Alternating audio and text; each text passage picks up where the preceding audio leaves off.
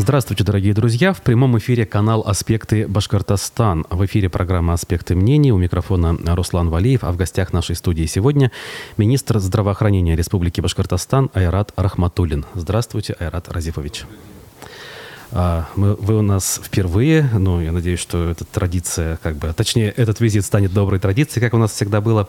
А, я для этого должен напомнить нашим зрителям, что трансляции идут в YouTube, в Одноклассниках и во ВКонтакте. Причем, а, если вы нас смотрите прямо сейчас в режиме прямого эфира, вы можете присылать свои вопросы, реплики и комментарии в чате наших трансляций. Э, при этом э, не забывайте давать конкретику, особенно если у вас какие-то конкретные проблемы, да, потому что абстрактные вопросы, как правило, разрешить бывает непросто. Ну, давайте начнем, наверное, с того, что заботило умы и медиков, и простых граждан в последние годы. Это ковид. Как бы не, не, не хотелось о нем говорить, в последнее время, волей-неволей, вот мы, журналисты, сталкиваемся, что статистика становится хуже. Значит ли это, что мы вновь получим так, примерно те цифры, что видели там, в 2020-2021 годах? Или все-таки на сегодняшний день все будет проще? Ну, с 2020 года мы живем в эпоху пандемии новой коронавирусной инфекции. Э, в части своей мы уже привыкли к новому формату жизни. Где-то мы начинаем расслабляться. Э, это касается и масочного режима, и обработки рук, и приверженности к вакцинации, ревакцинации. Но что мы фиксируем и что фиксируют наши ученые? Эта новая коронавирусная инфекция развивается волнообразно. И это зависит от многих факторов, временных факторов, там, э, коллективного иммунитета, ну и других, э, других природных явлений. И сейчас мы ожидаем и находимся на, на повышение уровня заболеваемости. Это связано с, и с подъемом обычных респираторных вирусных инфекций. Это связано и с началом учебного года, и э, увеличением количества контактов э, населения между собой. Поэтому все эти факторы способствуют тому, что рост идет. Э, ежедневно мы э, фиксируем около 500 там, плюс 800 случаев э, новых пациентов. Э, заболевание протекает в большинстве своем в легкой и средней степени тяжести. Это, наверное, обусловлено и тем, что у населения сформировался иммунитет, том числе за счет вакцинации. Но вот э, вчера я был в нашем инфекционном госпитале в Зубово и видел и тяжелых тоже пациентов. На 40 реанимационных койках лежало 11 пациентов. Все они были разной степени. Были пациенты на ИВЛ в том числе вот, и на неинвазивную вентиляцию легких. Поэтому э, вся серьезность ситуации, она сохраняется. Мы э, утверждаем и фиксируем, что силы и средства у нас для того, чтобы встретить эту инфекцию, есть. Это вот э, подтвердил мой визит как раз в госпиталь, где они мне показали и лекарственное обеспечение, и условия нахождения, и э, оборудование. Поэтому здесь мы довольно спокойно и уже в отработанном формате работаем. Э, вот суточная заболеваемость, если я правильно понимаю, количество зафиксированных, зарегистрированных случаев сейчас оно такое большое, близкое к пику, по сути. Но историческому пик, имею в виду. Пик мы фиксировали в феврале, если вы помните, в конце января-феврале 2022 угу. года, когда у нас э, пришел омикрон, и там Э, фиксировалось там в десятки раз больше, чем при дельта-штамме. Угу. Пока мы пика не достигли еще, рост идет. С каждым днем угу. рост идет. И с прошлой недели, если сравнивать, у нас где-то на 27-28% процентов выросло количество э, новых впервые выявленных случаев инфекции. С учетом вышесказанного, правильно ли я понимаю, что медики, в принципе, не склонны просить у исполнительных властей, региональных властей э, введения более жестких мер, там, возвращения масочного режима. Я не говорю про локдаун полный, вроде мы уже научились без него жить, но вот эти вот вещи, масочный режим, а, там, закрытие массовых мероприятий. Да, это находится в компетенции больше Роспотребнадзора. Они занимаются эпидситуацией в регионе.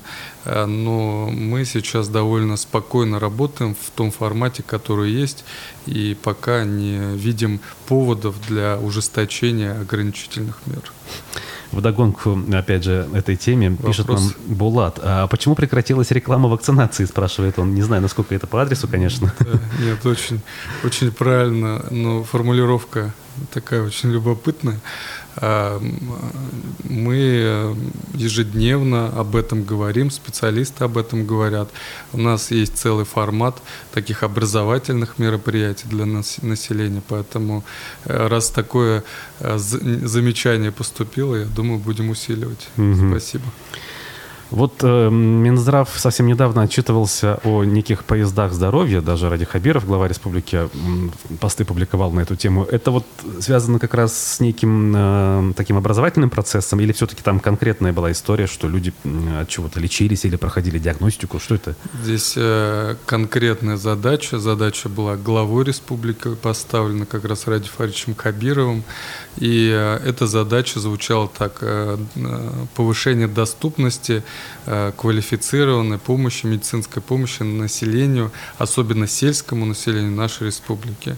Мы эти поезда здоровья направили еще весной. Они поехали по специальным маршрутам уже заранее отработанным с муниципалитетом, потому что роль муниципалитета тоже важна. Здесь они и людей привозят к нам, и организовывают место, где будет стоять этот поезд. Ну и э, такая совместная работа. В этих поездах работают Э, узкие специалисты, это кардиологи, неврологи там, и другие специалисты. Есть э, минимальный перечень оборудования для того, чтобы мы могли на месте уже обследовать или направить на обследование. И, соответственно, через эти поезда мы провели большое количество нашего населения э, по типу такой скрининговой программы. И дальше уже после выявления каких-то новых заболеваний направили их на дальнейшее обследование. Вот если говорить по статистике, то около 4000 хронических неинфекционных заболеваний мы выявили, там больше 300 случаев злокачественных новообразований. То есть это все спасенные жизни, и это все приближение медицинской помощи к нашему населению. Э, а какого, какого рода специалисты вы сказали? Э, сотрудники каких медицинских учреждений туда командируются? Это республиканские медицинские ага. учреждения, это профессионалы, это люди, э, которые наточены на скрининг, на раннее выявление заболеваний. Мы с ними предварительно проводим обучение, чтобы они по микросимптомам могли выявлять заболевания. А как узнать о дальнейших планах э, разъезда этого э, поезда? Я так понимаю, в этом сезоне все. Видимо, в следующий раз уже в следующий год. Вот как людям заранее узнавать, если вдруг, например, муниципалитет не очень хорошо информирует, к примеру? Да, э, мы завершили работу в этом году. К сожалению, у нас в холодное время недоступны, недоступен такой формат работы. К следующей весне мы готовимся. Сначала будет приказ Министерства здравоохранения, где будут прописаны населенные пункты, как раз э, мы здесь прислушиваемся как к населению, так и к, э, к руководству муниципалитета. Они знают свои болевые точки и знают, угу. в какой населенный пункт лучше на следующий год направить этот поезд. И дальше это уже будет э, фиксироваться и на нашем сайте, ну и в СМИ мы подаем такую информацию о том, где и когда будет этот поезд. А заметно ли вам разница между теми или иными муниципалитетами. Имея в виду, где-то вот прям очень активные говорят, давайте к нам, к нам и подольше, а где-то, ну ладно, приехали и слава богу. Такой разницы, как таковой, ощутимой нет. Везде угу. очень радужно, очень так хорошо воспринимается это все. В некоторых муниципалитетах вплоть до таких э, праздничных мероприятий, потому что от, э, в некоторых районах там с встречают очень радужно. Ну, где-то Наш... узких специалистов глаза не видели, наверное, никогда, некоторых, как ну, минимум. Ну, так, да, сложно сказать, но да, есть потребность, где больше, есть где меньше. Угу. В этой связи сразу, наверное, вот к теме кадров. Она у нас всегда вот сколько себя помню, так или иначе звучало, Острие, что да. есть проблемы. Мы помним разные периоды э, разного рода программы, и федеральные, и региональные запускались. Вот вспоминаю того, того же земского доктора, например, да, э, целевое направление выдает администрация там в медуниверситет, чтобы специалист вернулся. Но не все э, срабатывает, будем так говорить. Бывают люди, что как бы ну, не исполняют своих обязательств. Какова ситуация на сегодня? Что мы имеем? Каков дефицит? В каких областях медицины а, и в каких муниципалитетах он наиболее остр. Ну и, соответственно, как вся эта история решается. Ну, вы правильно сказали, у нас работают как федеральные, так и местные республиканские программы. Мы поддерживаем молодых специалистов. У нас есть целый ряд таких мероприятий, которые совместно с муниципалитетом мы отрабатываем. Это начиная от предоставления жилья служебного, там и другой формат. Это и э, устройство детей наших врачей в детские дошкольные учреждения, ну и разные э, мероприятия, которые помогают поддерживать наших молодых специалистов. Это и земельные участки, и все остальное. Но в каждом муниципалитете понятно, что э, свои возможности, и не всегда они одинаковы везде, поэтому здесь работа у нас э, выстраивается относительно этой информации тоже. Но динамика у нас также хорошая, если mm сравнивать с прошлыми годами. У нас в этом году э, специалистов стало больше, там более тысячи человек в систему пришли. Это наши выпускники, это наши целевики которые должны отрабатывать какое-то количество времени э, там, где они взяли это конкретное целевое направление. Поэтому динамику мы видим, э, кого не хватает. Страдает первичное звено в части муниципалитетах, это участковые терапевты особенно. В некоторых муниципалитетах не хватает узких специалистов. Ну вот э, на последнем заседании правительства Ради Фаритович поддержал наше предложение. В населенных пунктах менее 25 тысяч мы будем делать республиканские доплаты для специалистов, которые приходят в первичное звено. Будем терапевтами, Когда? педиатрами. С 23 года мы угу. сейчас будем разрабатывать проект этого документа, и э, там сумма пока утверждается, я буду анонсировать это позже, но вот э, здесь полномерная такая работа и поддержка главы э, нашей республики, она ощущается. Угу. А есть хотя бы предварительные не суммы сейчас, а, э, не знаю, в головах, в количестве, сколько специалистов планируется привлечь благодаря этой программе? Я думаю, около 50 человек, но угу. это будет точечная работа, Э, и она будет зависеть от потребностей конкретного муниципалитета. Потому что мы знаем, что, например, в там, Калтасинском районе не хватает такого-то специалиста, там, терапевта, там, в, в Большостекинском другого. То есть нельзя везде одинаково ну, логично. Все, да, применять. А можно ли предположить, что вместе со всеми доплатами, вот включая эту доплату, э, такой специалист реально увидит как бы выгоду и решит, а зачем мне там в Уфе в поликлинике работать, лучше поеду-ка я э, в Мечетлинский район условный, потому что там реально будет денег больше. Э, совершенно верно, на это мы рассчитываем, чтобы привлечь молодежь, в том числе и финансово тоже. Угу, угу. А, скорая помощь, вот э, по касательной хотелось бы тоже затронуть. Да. Постоянно она звучит у нас, э, особенно в части того, что где-то отдали на аутсорсинг, ну, как правило, да, и там зарплаты маленькие, и водители начинают чуть ли не забастовки. У них как бы два требования. Зарплата маленькая раз, во-вторых, расширить штат два. Вот я все время слышу, как журналист, у нас на район два экипажа, угу. говорят, а район там вроде Иглинского, например, большой. Да, ну, скоро действительно периодически у нас фонит, она иногда по объективным причинам, иногда по субъективным причинам, но этим вопросом также в ежедневном формате мы занимаемся.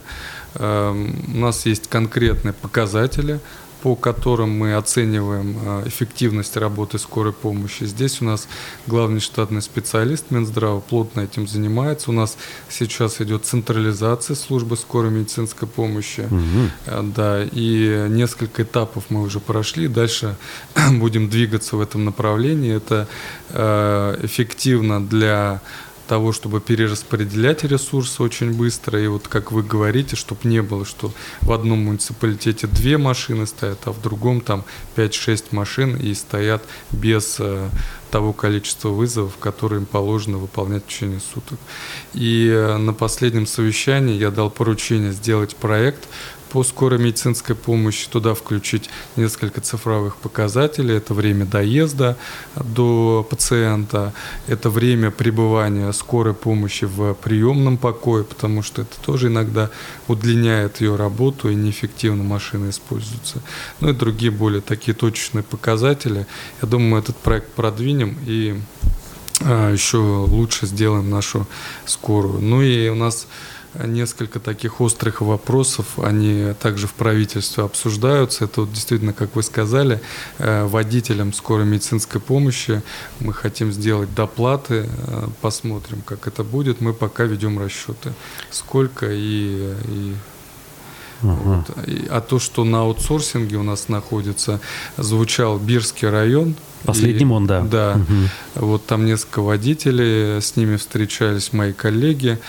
И здесь решение какое? У нас э, на этот год Министерством здравоохранения Российской Федерации нам будут распределены 18 машин скорой медицинской помощи. Это совершенно новые автомобили, соответствующие всем требованиям. И мы несколько машин направляем в Бирский район в том числе и закрываем этот вопрос, и аутсорсинг у нас заканчивает там работу. Потому что действительно к исполнителю есть много вопросов у нас тоже. Качество нас не устраивает. Получается, в планах от, от аутсорсинга уйти постепенно Конкретно везде. в этом районе, а, да. Конкретно конкретно да, здесь, да. не везде. Есть... Пока нет. Есть угу. добросовестные, поэтому здесь всех под одну гребенку, конечно, мы не будем. Здесь угу. мы будем четко оценивать их работу. Угу. Так, вот систематизировать, да, наверное. А, значит, помимо скорой помощи, вспоминаю жалобы даже не прошлого, а позапрошлого года некоторых жителей, некоторых, опять же, районов республики о том, что э, ту же самую скорую, скажем, перевели из одного населенного пункта в другой, и вот, дескать, э, далеко теперь до нас будет ехать. Э, я слышал лишь, конечно, вот эти вот опасения, а потом, когда уже так сделали, э, я не слышал, а может быть и не сделали опять-таки, да, до нас же не доходит вся информация. А с учетом того, что вы говорите, надо оптимизировать время доезда. Правильно ли я понимаю, что этот процесс ну, сокращения условного станции скорой помощи, он все остановлен? А сокращений никогда и не было. Да, мы говорили про централизацию и создание единой диспетчерской службы. Ага, то есть, то есть это все систематизация процессов управленческих. И здесь наоборот, у нас были случаи, когда э, вот это были разные юридические лица скорой помощи, например, от э, центра района, э, от его райцентра до там села ехать дальше, чем от соседнего района. Угу. О, вот. я могу даже пример привести. Жители села Чураева Мишкинского района все время жаловались, что э, им до Мишкина очень далеко, да. а Бирск до Бирск вот рядом, да. Вот. А Бирска скоро не приезжала, ага. потому что это был отдельный а теперь вот такого нет, и мы барьеры вот эти убираем, и у нас э, едет к пациенту та машина, которая физически находится ближе к нему, mm-hmm. вне зависимости от того, то есть, условно, Чему может она? быть, вообще с посторонний район машина рядом была? Конечно. Она, заехала за, за ним, забрала и оказала медицинскую помощь ага. И им это не в ущерб, потому что все это учитывается? Да, идет конечно, да. Ага. И все это идет в расчет. Поэтому и еще у нас э, тоже до централизации были населенные пункты, куда большие населенные пункты в районе, где не было машин скорой помощи. Угу. Мы туда отдельно ставим тоже машины, потому что, еще раз говорю, ресурсов стало больше, и мы можем поз позволить себе перераспределять автомобили. Угу. А когда это относилось к маленькой больнице, это скорая, у них денег было меньше на это. Понятно. И машины те же самые приходилось видеть где-нибудь в деревне, ну просто негодные, да, можно сказать. конечно, так точно. А вот э, система забора анализов тоже было у нас, люди жаловались, говорили, что как бы наоборот сейчас будет лучше, потому что как бы э, в самой глухой деревушке, условно говоря, человеку будут доступны самые редкие анализы, ради которых раньше он был, был вынужден ехать физически сам в Уфу, а теперь это все будет работать в системе. Это уже все реализовано? Да, это реализовано. У нас э, такой очень успешный проект по централизации лабораторной службы сейчас идет его запустил Максим Васильевич, и сейчас мы его продолжаем, чтобы завершить уже и прийти до какой-то точки. У нас э, есть два, две крупные лаборатории на базе Республиканской больницы Куватовой, на базе 13-й больницы. Они оснащены всем современным, таким э, очень высокопроизводительным оборудованием. И действительно любому жителю любого района это все доступно. У нас есть лаборатории первого, второго, третьего уровня, и там четко определены, какие показатели мы на каждом этапе определяем. И человек в, на фельдшерско-акушерском пункте может сдать кровь, и если э, там нужно определенное исследование, эта пробирка поедет в централизованную лабораторию, и дальше уже через э, систему нашу РМИАС пациент получит результат или врач получит результат и э, уже сделает какие-то выводы. Угу. А нет ли проблем с лимитами и вообще существуют ли они? Опять-таки, э, по неподтвержденным иногда слухам э, до нас доносится, вот, врач э, не отправляет на анализ, потому что, дескать, там лимит какой-то исчерпан. Такой может быть? Ну, нет, такого быть не может потому угу. что мы действуем в интересах пациента. Если пациенту показаны определенные исследования, врач назначит. Потому что врач, э, еще раз говорю, действует исключительно в интересах пациента понятно, что иногда у пациентов бывает свое мнение относительно а, ну да, того, меня... да, да, что да, да. ему нужно. Угу. Это другой разговор и другой вопрос. Тогда уже могут возникать споры, и, соответственно, у врача одна точка зрения, у пациента другая. Но врач обучается 6 лет и 2 года ординатуры, поэтому здесь врачам нужно доверять и их рекомендациям Ну, правильно, если каждый будет говорить, возьмите с меня весь комплекс да, анализов, ну, как бы система Это не нерационально, конечно. Угу. А ФАПы, вот вы их упомянули, да, что они способны это все брать. Количество этих ФАПов, условно говоря, программа их модернизации и введения в эксплуатацию новых, она насколько сейчас актуальна, она продолжается ли? Э, каковы итоги вот уходящего года и что в планах на будущее? Да, она действительно актуальна. У нас э, регион сельский, и мы этому уделяем отдельное внимание. Я уже говорил про поручение главы республики. Действительно, это всегда на острее, и у него в том числе. У нас более двух тысяч ФАПов вообще по республике, и э, когда программа модернизации первичного звена составлялась, мы эти все ФАПы проанализировали, и нам главные врачи давали, какой ФАП требует замены, какой ФАП требует ремонта или модернизации. И от этого родился документ, подписано было соглашение с Министерством здравоохранения Российской Федерации. Мы начали полномерно эти ФАПы строить. В этом году мы построили 55 ФАПов. Угу. Еще не везде они сданы. Это модульные конструкции, быстро возводимые. И они очень комфортны и оснащены всем, что необходимо и что соответствует стандарту. На будущий год э, количество ФАПов мы будем делать больше, пока соглашение также на этапе там, э, уточнения. Ну и э, вот из последних новостей могу сказать, что в этом году нам дополнительно финансируют еще около 86 миллионов рублей Минздравом России на капитальный ремонт. И там тоже тоже есть ФАПы, например, Баймакского района. Угу. И мы будем за счет федеральных средств их ремонтировать и, соответственно, приближать медицинскую помощь к пациенту. Вообще ФАП – это точка входа первичная точка входа информации о пациенте. Это э, то место, где пациент может э, элементарные вещи КГ, там, элементарные анализы сдать, и у врача уже будет о нем первичное представление. Нужно его направлять дальше, да, обследовать, или нужно его на профилактические визиты пригласить позже. И мы сейчас разрабатываем по ФАПам проект э, диспансеризации на ФАПе. Угу. То есть первый этап диспансеризации, чтобы мы могли проводить на фельдшерско-акушерском пункте. И для нашего населения, я думаю, это будет очень такая полезная история. Угу. Вот диспансеризация, да, это отдельная тема, я хотел угу. ее затронуть. Ну, что это такое? Мы понимаем, это ключевые анализы, ключевые какие-то э, медицинские, э, как это сказать, изучение с помощью приборов, так назовем, да. с помощью ЭКГ, например. Вот вы говорите, часть э, процедур будет на ФАПе. Это какая часть? Э, у нас э, диспансеризация делится на несколько этапов, четко все регламентировано. Это, как вы говорите, элементарные анализы, холестерин, глюкоза, это ЭКГ, это измерение э, давления, частоты сердечных сокращений, ну и другие там, типы спирографии, там, от возможности ФАПа тоже зависит исследование. И дальше уже от результатов первого этапа пациент будет направлен дальше, если это необходимо.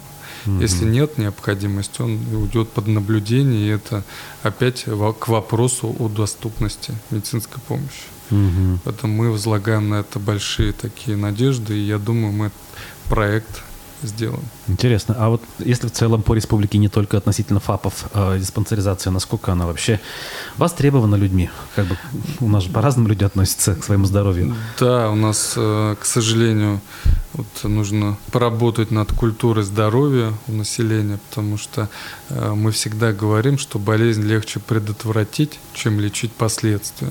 У нас, к сожалению, менталитет э, такой довольно своеобразный, и я могу фиксировать, что иногда пациенты до последнего за медицинской помощью не обращаются. Это факт, и это наша статистика. Что касается диспансеризации, она идет, она и не останавливалась, кроме тех месяцев, когда у нас бушевал ковид.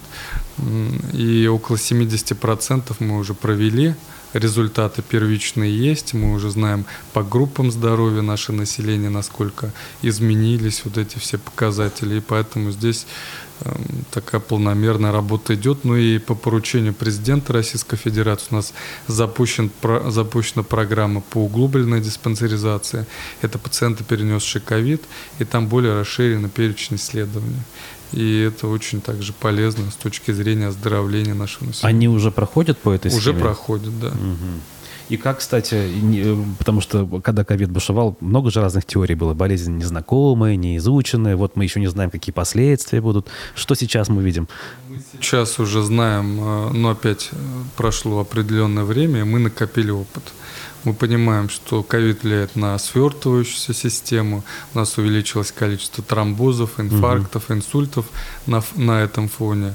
Э, ковид влияет на несколько других еще факторов, поэтому здесь вот, э, та история с углубленной диспансеризацией как раз и направлена на выявление последствий ковида. Там более расширенный перечень исследований и более, так скажем, он э, нацелен на как раз это. Угу.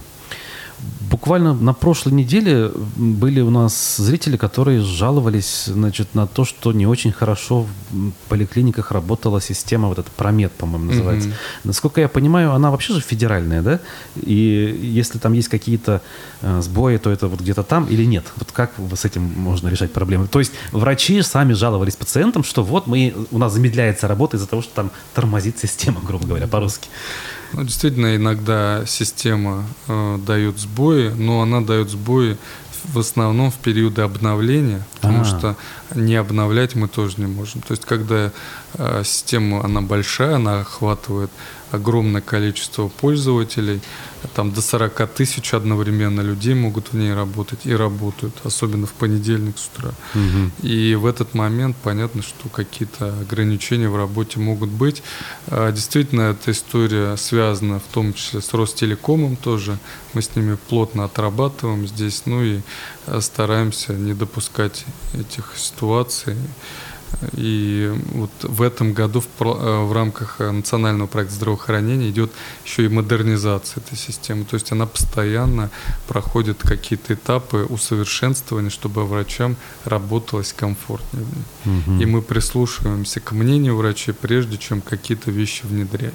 Я, кстати, вспоминаю время, э, когда впервые все это внедрялось, и врачи старой закалки, ну, каждому встречному пациенту жаловались, вот, заставляют компьютером. Сейчас наверняка уже все привыкли более-менее. Однозначно. Да. Вот, и э, признают, в принципе, удобство потому что как бы когда в онлайне вся история пациента того же перед тобой, это как бы хорошо. Эм, ну, остаются такие, кто жалуется? Хочу по старинке. Есть, но этот процент минимальный уже. Угу. Вот. Ну и это возрастные в основном доктора. Но даже они понимают, что это неизбежный процесс, процесс э, нашей э, информационной э, и цифровой трансформации. Угу. Ну и кроме анализов же там еще и рентген-снимки, например, компьютерная томография, МРТ, УЗИ, заключение. То есть там действительно весь перечень обследований, который пациент проходил, и не нужно там листать эту амбулаторную карту искать. Вот, как раз следующим вопросом я хотел уточнить. Э, мы планируем отказаться от амбулаторных карт? Особенно, когда детской поликлиники касается, вот по себе сужу, ну, прям отдельная история. То надо ее сдать, то забрать. Э, узкий специалист находится в другом отделении. Вот для жителей, например, нашего там Затона, это одно отделение вот у нас через дорогу здесь на Аксакова, другое на Ахметова, третье там у нас в Соснах и так далее. Вот. Да, у нас есть планы по переходу в, полностью в цифровой формат работы. Пока у нас этап идет э, этап перехода как раз. У нас есть несколько пилотных организаций, которые полностью отказались от бумаги, и мы э, теперь смотрим, насколько снижается или не снижается эффективность их работы. Как только первичные выводы будут сделаны, мы уже увеличим это количество медицинских организаций и дойдем до вашей поликлиники тоже, я думаю. Будем надеяться, что выводы будут позитивные. Мне кажется, это всем будет выгодно. Вот э, когда мы говорим про цифровизацию, мы, конечно, подразумеваем как бы техническое оснащение. Э, продолжается ли эта работа, во-первых, и нет ли сложностей по объективным причинам? Вот как раз тема санкций, хотелось бы ее тоже затронуть. Здесь ведь не только э, диагностическое оборудование какой-нибудь компании Siemens, здесь элементарно персональные компьютеры, которые стоят на столах. Да, вот ввиду санкционного давления мы в части какой-то формат работы меняем, но в целом медицинская, медицинской части это не коснулось. То есть у нас перебоев с поставкой оборудования не, не было, и мы здесь проводим такую очень плотную работу. И... Извините, перебью. То есть э, запланированные поставки вот в текущем году как планировались, так и осуществляются? Да, да. Вот, да, это важно. Да. Так. У нас уже несколько компьютерных томографов пришли, мы их уже установили. У нас большое количество тяжелой техники, рентген, флюорографы, маммографы. Поэтому здесь все работает. Ну и плюс работают программы импортозамещения, и появились на рынке отечественное наше оборудование, которое по характеристикам не уступает зарубежному. И, соответственно, мы ими тоже оснащаем наши медицинские организации. Очень интересно. Э, какого рода это аппараты? Это рентгены, это флюорографы, это угу, наши угу. традиционные вещи какие-то. УЗИ аппараты. Ну, э, это прекрасно, вот то, что текущий год пока, как говорится, радует. А вот дальше новые контракты заключать. Э, я просто, опять же, среди знакомых, скажем, изучаю вопрос. Смотрю, врачи посещают какие-то семинары в Москве под эгидой той же компании Siemens. И я не могу понять, что же на самом-то деле происходит. С одной стороны, говорили, вот, все, до свидания, а с другой стороны, мероприятия идут. Ну, у нас медицина вне политики, mm-hmm. мы стараемся э, этой позиции держать, поэтому работа продолжается, и вот все задачи, в том числе по оснащению оборудованием, по лекарственному обеспечению, которые перед нами ставят, мы их выполняем. Вот, лекарства, да, кстати. А, опять-таки, буду ссылаться на неких общественников, да, которые нас тоже атакуют жалобами всякими разными. У них же есть одна какая распространенная жалоба – в случаях, когда э, редкое заболевание, орфанное заболевание, и когда требуются какие-то дорогостоящие лекарства, у нас предпочитают их заменять некими условными дженериками, да, аналогами, которые вроде как должны также работать, но по их словам, опять же, не работают. Вот каково отношение к данной проблеме? Э, у вас лично в Минздраве в целом существует ли она, не преувеличена ли она? А если она есть, то как быть? Ну, Тут э, ситуация такая, что у нас есть э, лекарственные препараты, есть их международные непатентованные названия. Угу. И у нас э, мероприятия по закупке лекарств идут как раз по МНН. Угу. А торговое наименование – это история чуть-чуть другая. Да, есть пациенты, у которых есть непереносимость одних – торговых там наименований препаратов, но они нормально там переносят другие. В таких случаях через врачебную комиссию мы закупаем конкретные наименования mm-hmm. лекарственных препаратов. В индивидуальном порядке решаются да, такие да, вещи. так точно мы решаем. Опять, еще раз говорю, мы э, действуем и определяем свою работу в пользу пациента. И здесь, я думаю, сообща будем решать и эти проблемы тоже. Угу. Ну и у нас э, сейчас работает круг добра, через который поставляется много лекарственных препаратов в нашу республику для пациентов с редкими заболеваниями. И это для нас большая федеральная поддержка. Вроде СМА, да? Вот такие. да, да, угу. да, да, большая такая федеральная поддержка, и мы с ними четко отрабатываем. Я надеюсь, дальше будем также эффективно работать. Угу. опять же, это даже не вчерашняя, а позавчерашняя проблема, но, опять же, они говорили, вспомню, обеспечение уже не редкими лекарствами, а в принципе бесплатными лекарствами отдельных категорий больных. Какова ситуация сегодня? Опять же, в качестве предыстории э, были в свое время разбирательства, даже на уровне правоохранительных органов, и находили каких-то отдельных там чиновников нерадивых, которые где-то тормозили эту историю. Угу. Налажен ли процесс сейчас? Процесс он не останавливался и не будет останавливаться, потому что лекарственное обеспечение у нас непрерывное, и здесь мы бросаем все усилия, чтобы у нас эта работа как раз двигалась вперед. Но понятно, что есть э, везде сложности. Ну вот э, сейчас мы формируем заявку на 23 год и все наши главные внештатные специалисты по профилям четко подбивают регистры пациентов, чтобы ни один из них не выпал и на будущий год был обеспечен лекарствами. Мы очень плотно отработали с Министерством финансов по тому, чтобы доказать, что нам нужно ровно столько денег и на столько пациентов, чтобы они были обеспечены. Поэтому здесь понимание есть, работа, она процессы каждый день оптимизируются, и я думаю, в конечном итоге пациенты будут обеспечены. Э, не могу не спросить, вот когда налаживаешь процессы в любом деле, особенно в большом, таком да. масштабном, как ваше ведомство, волей-неволей сталкиваешься с ну, не скажу саботажем, хотя и такое, наверное, бывает, да, ну вот просто отсутствием инициативы, отсутствием поворотливости у отдельно взятых э, сотрудников. Это в бизнесе, это в производстве, где угодно. Вот как с этим боретесь, скажем так, или особо не сталкиваетесь, или, может быть, я не знаю, еще что-то, какая-то версия? Э, ну, здесь э, перед каждым сотрудником мы ставим четкие задачи и конкретно э, указываем время на исполнение этой задачи, угу. поэтому здесь эффективный менеджмент – это как раз наша зона компетенции и ответственности. Угу.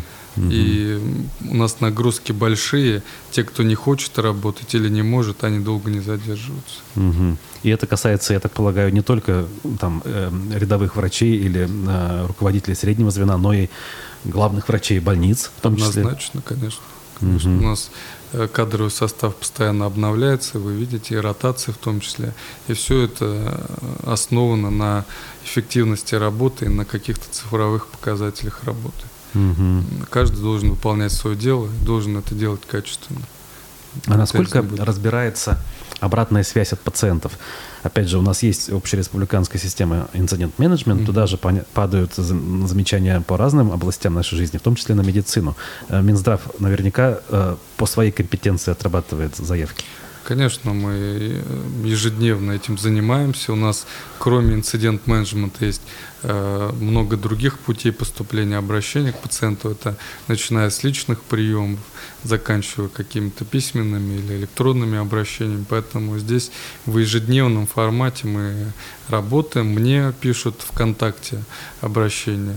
Поэтому держим руку на пульсе. И для нас обращение – это как раз показатель нашей работы в том числе, потому что иногда пациенты очень так обоснованно и очень правильно нам делают замечания относительно каких-то вещей. Угу. Поэтому мы жалобу расцениваем как точку роста нашу. Угу. И вот э, последний случай, не могу, наверное, не прокомментировать, так. это вышла публикация про противотуберкулезный наш диспансер о том, что там Точно. воспитатели как-то грубо относится к детям. Сегодня с утра там был, посмотрел, эм, поговорил с детьми, с родителями. Эм, таких эм, доказательств э, вот с первого такого наскока э, грубого отношения нет – Действительно, везде, где есть точки соприкосновения, есть камеры. Дал поручение эти камеры увеличить количество, чтобы у нас спорных моментов не возникало. Детки действительно все одетые, чистые, э, накормленные. Кто-то сидит, учится, кто-то занимается там другими делами, играми.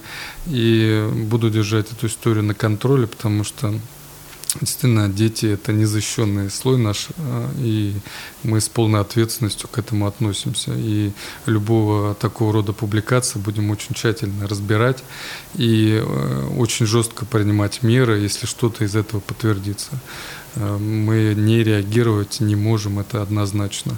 Ну и в части там отделения необходим ремонт, сейчас будем думать и изыскивать средства, потому что условия, где пребывают дети, должны соответствовать нашему, нашим всем требованиям. Я думаю, мы в порядок будем тоже планомерно это все приводить.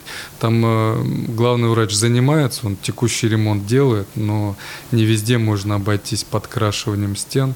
Здесь надо более комплексно подходить. Я думаю, эту работу, работу мы будем делать. Замечательно. Знаете, э, еще одну электронную систему хочу упомянуть. Система записи на прием. Э, люди уже привыкли, мне кажется, да, и это удобно, прекрасно. Но я э, замечаю, что да и мне как-то опять же кто-то жаловался, что записаться это одно, а другое дело как бы не прийти. У нас некоторые пациенты по разным причинам, иногда по уважительным, иногда не очень, не приходят по записи, как бы не предупреждают никого, а слот остается занятым. И особенно это плохо, если речь идет об узком специалисте, о детских врачах, где бывает две недели, там ну, поймать слот просто нереально. Э, понятна ли проблема? Существует ли она и можно ли ее как-то решить? Она, конечно, существует.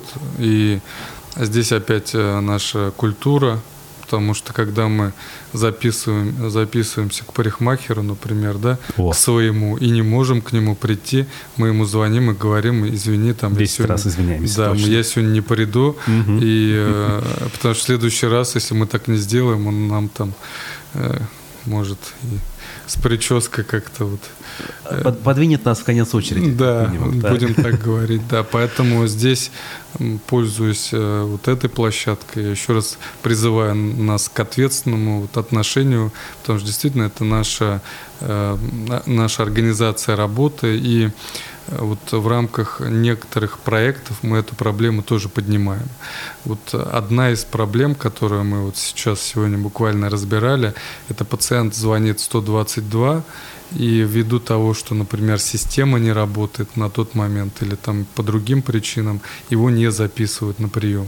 И наша задача, чтобы кто-то из больницы ему перезвонил и записал на какое-то другое удобное для него время. Вот этот проект мы сейчас будем разрабатывать и двигать. Ну а по той проблеме, которую вы озвучили, это однозначно, э, где есть узкий специалист, там должен быть предварительный обзвон пациентов. Угу. То есть э, и мы должны получить подтверждение. Это касается и исследований эндоскопических, например, Кстати, да, да. гастроскопии, там, колоноскопии, других. Это касается многих факторов. И чтобы доступность у нас соответствовала программе госгарантии, такими путями мы будем э, достигать. Кстати, а есть данные, вот э, скольки процентов неприход достигает в плохих ситуациях? Там, до 20 процентов. Угу. И это, по сути, рабочее время, которое, ну, де-факто да. не, не оплачивается бесполезно потраченное время. Да, так точно. Эффективность угу. снижается. Угу. Понятно, хорошо, что это решается. Так, э, здесь у нас в чате что есть? Эм, кстати, вот тема да, глобальная, которая сегодня с новой силой э, зазвучала, э, события на территории Украины. Врачи нашей республики давно уже, в принципе, присутствуют в зоне ЛДНР. Вообще, как ситуация с ними? Сколько их там? Долго ли они там присутствуют? Меняются вообще? Как эта работа выстроена? У нас уже пятая группа врачей находится в Красном Луче. Это Луганская Народная Республика. Мы э, поддерживаем наших э, братьев и сестер, как сегодня озвучил президент нашей страны. И здесь, э, что хочу сказать, по 20, там, от 20 до 40 врачей там прибывают сейчас, их 20 человек. Мы предварительно прорабатываем потребность той стороны, которая принимает нас. И они говорят нам, что вот на данный момент нужны такие, такие специалисты. И у нас э, уже большое количество пациентов осмотрено на этой территории. И здесь полномерная такая работа идет, и мы будем дальше ее продолжать и поддерживать населения. А как это? Клич бросается, да? Кто желает или как у нас, это работает? На самом деле у меня сейчас очередь из врачей, которые ага. хотят туда поехать. И мы даже э, отказываем кому-то, и мы говорим, вот в этот раз ты не едешь, но в следующий раз мы тебя возьмем. Поэтому здесь э, я очень благодарен своим коллегам, которые отзываются, и несмотря ни на что находятся там. Даже ситуации были разные, но ни один не попросил у меня вернуться обратно. Угу. Все э, свои месячные смены отрабатывают, некоторые остаются на второй, третий срок там и дальше уже продолжают работу. Угу. То есть э, э, эти специалисты, они напрямую с вами контактируют? Да, конечно. Буквально Ежедневно они мне присылают отчет, говорят, что настроение такое, условия такие, там еда, вода, и поэтому мы здесь четко с ними отрабатываем. Есть там руководитель группы, который э, следит за нашими коллегами. Главное для нас безопасность, поэтому угу. работаем. Угу, понял вас. Ну и еще немножечко затронуть кадровый вопрос со стороны образования хотелось бы. Да. Вот у нас начало нового учебного года. Э, какова ситуация? Я в каком смысле? Понятно, что в медуниверситете, как правило, свободных мест нет, как бы mm-hmm. это традиция многолетняя. Но влияет ли региональный Минздрав на структуру э, выпускников э, в плане того, что вот нам нужны, например, те же самые педиатры участковые, надо бы их увеличить mm-hmm. выпуск там, ну и так далее, по узким специалистам тоже. Конечно, определенно влияет. Это наша политика с точки зрения целевого приема и целевого выпуска, поэтому здесь мы э, в течение года с университетом очень плотно работаем, потому что в начале года это прием, в конце года это выпуск, и здесь каждый наш э, врач, выпускающийся на контроле, и он должен отработать э, ту, в той части, где он это должен делать. И понятно, что мы определяем вместе с нашим университетом потребность по специалистам, которые нам необходимы, и это такая большая работа. Ну и вот э, с этого года мы хотим еще запустить медицинские классы. В школах города Уфы и в районах, возможно. Сейчас мне дадут проект, по э, каким школам это мы будем отрабатывать. Мы сделаем, прикрепим их конкретно медицинской организации, чтобы у нас уже выпускники школ знали, что они хотят быть врачами. Это очень такая полезная история, я считаю. Конечно. То есть, условно говоря, переходя в 10 класс, э, старшеклассник будет ориентироваться, ага, хочу быть да. врачом, пойду в медицинский класс. Да. Там будет углублена химия, биология, соответственно, да. и плюс Ну и практика. самое главное, мы их будем вводить в наши медицинские организации, они посмотрят э, на пациента, вообще хотят они это. Иногда некоторых вид крови пугает, да, кто-то поступил на первый курс, попал на первую операцию или в анатомку, где мы занимаемся исследованиями различными, испугался и отчислился. Угу. Вот, чтобы этого не допускать, мы хотим работать уже с нашими выпускниками школы. Это, конечно, удивительно для меня всегда было. Но если ты пошел во врачи, ты прошел эти жернова и испугался анатомии, ну как бы о чем раньше думал. Но анатомия у нас уже понимаете, что он э, преподается на настоящем Понятно. биологическом Раньше материале. Учебник он читал, все было в порядке. Да, да, а когда он открыл ванную и достал оттуда э, материал, да, материал, то здесь другая история уже. Угу. Ну и некоторые под давлением родителей поступают угу. и потом вот. понимают, что это не их история. То есть идти по стопам родителей вовсе не обязательно, Слушайте даже если свое сердце. Угу. Ой, а еще тогда спрошу, а есть у нас какая-то статистика все-таки, каков процент э, нынешних выпускников или уже действующих врачей, это все-таки потомственные медики? Э, процент не могу сказать, но у нас есть э, сейчас э, проект по трудовым династиям, угу. и на дне медицинского работника они с нами плечом к плечу на первом ряду шагали и вот показывали, что традиции медицинские, они сохраняются из поколения в поколение. У нас есть такие очень хорошие примеры, и мы все это будем продвигать с точки зрения наставничества, с точки зрения вот, поколения медицинских работников. Угу. Спасибо большое. Я напомню нашим зрителям, что в гостях э, программы «Аспекты мнений» был министр здравоохранения Республики Башкортостан Айрат Рахматуллин. Айрат Разифович, еще раз вас благодарю. Спасибо. Зрителям также говорю спасибо и не, напомню, что не забывайте ставить лайки и э, задавать вопросы, хотя это делать уже поздно, теперь только комментарии. Э, услышимся, увидимся в эфирах завтра, а пока хорошего дня и до свидания.